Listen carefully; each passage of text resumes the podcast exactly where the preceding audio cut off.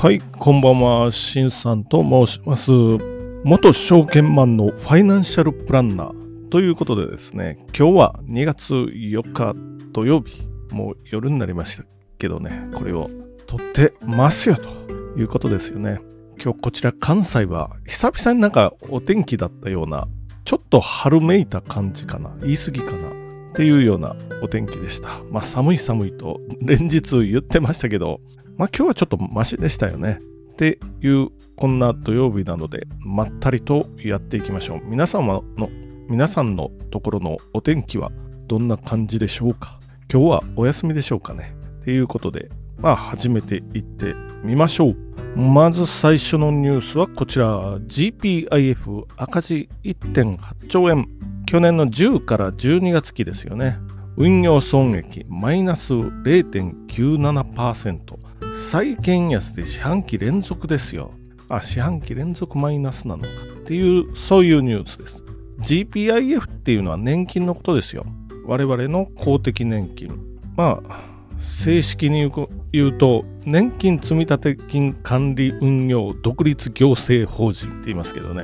GPIF ですね。っていう、こちらが、まあ、赤字ですよと、赤字赤字と、赤字の時はマスコミは騒ぎますよということで、まあこれちなみに日経新聞、今日の日経新聞を見ています。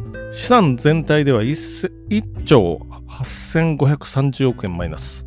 国内債券8475億円マイナス。外国債券2兆6651億円マイナス。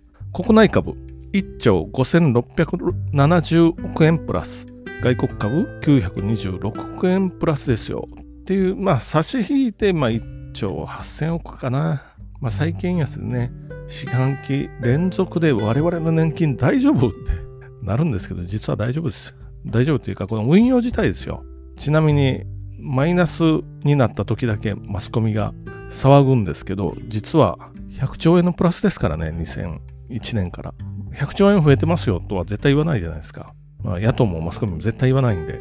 で、特に安倍の、安倍政権になってから株の運用比率上げてるんで、それで一気に、今まではね、あ今までっていうか、安倍政権になるまでは、どんなもんだ、40兆円ぐらいのプラスだったんですけど、一気にそれがドカンと増えましたよ。ということで、あの、キャピタルゲインだけで100兆円なので、インカムゲイン入れると、140兆円超えますよ、プラスは。っていうことなんで、まあまあそういう時もありますよ。特に増えてるのが2019年度かな、これ。年間で40兆円ぐらい増えてますからね。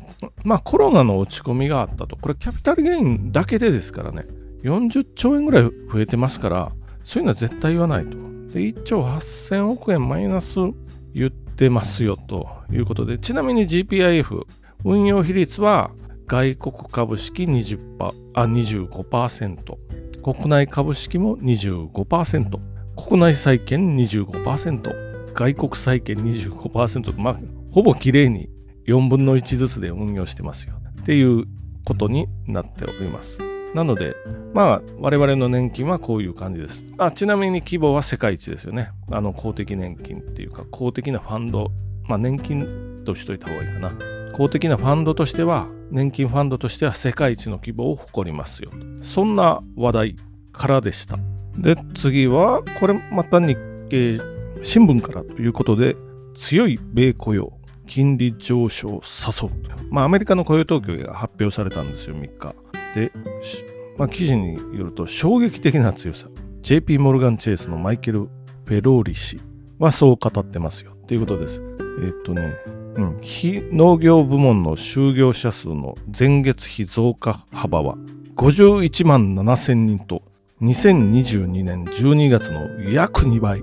あの、うん、12月の約2倍。市場予想の3倍近くに達したと。アメリカの雇用統計とかあと CPI っていうあの、まあ、インフレ率の発表とか結構ガチですからね。いきなりすごい数字とか 出てくるので日本はなんかまあなんとなくコンセンサスがあってとかっていうあるいはちょっと情報漏れてんじゃないのってまあどの統計がとは言わないですけどそういうの結構多いんですけどアメリカはなんかガチで出てくるんで怖いですよねで、これを受けて、まあ、米国株の方ですね、ダウ平均は3万3926ドル、127ドル安。ナスダックの方は、まあ、1万2000飛び飛び6ポイント、193ポイント安ですよ。っていうことで、まあまあちょっとショック的に、まあちょっとだけ下がってる。まあ最近調子よく上がってたんですけれどもね、っていうことになっております。あと半導体指数、ソックス指数というやつですよね。これも結構大きなマイナス。まあまあマイナス1.9かなっていうところ。あと恐怖指数っていうのがあるんですけど、ビックス指数。これが、あ、これマイナスなんで、まあそんなにパニック的にはまだなってないかなっていうところですね。あと、アメリカの国債の金利を見ておきましょう。米国債10年もの3.519。まあ前日3.4%を切ってたんですけれども、3.5%台に金利上がってきましたよっていうことで、要するに雇用統計が強いと。まあ、利上げ一服みたいな感じで、おとついぐらいまでは楽観論流れてたんですけど、雇用が強かったら、まあもうちょっと金利上げていって大丈夫じゃない？っていう、そういうことですよね。3.519です。アメリカの5年債が3.652なので、10年債より5年債の方が金利が高いで、普通はあの期間が長い方が金利が高くなる傾向にあるんですけれども、短い方が高い。特に米国の2年ものの国債、金利がもう4.3%に近いですよね。4.291というような。これまあ、米国債2年もの4点、ほぼ3。で、米国債10年ものが3.5と、まあ、これ逆イールドと言ったりするんですけれども、これは景気が悪くなる兆候を表すとか、まあ、そういうふうにもいろいろ言われてるので、まあ、今後どうなっていくかなと。まあ、まあ、もう一つね、アメリカの30年債で3.616なんで、米国の2年ものより金利が低いですよ。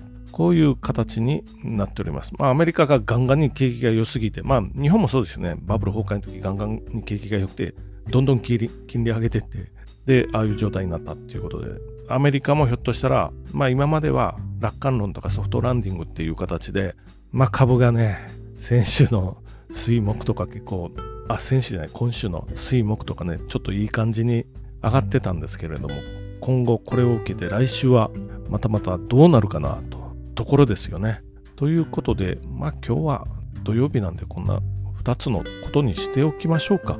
今日のまとめです。GPIF がマイナス出してますよと。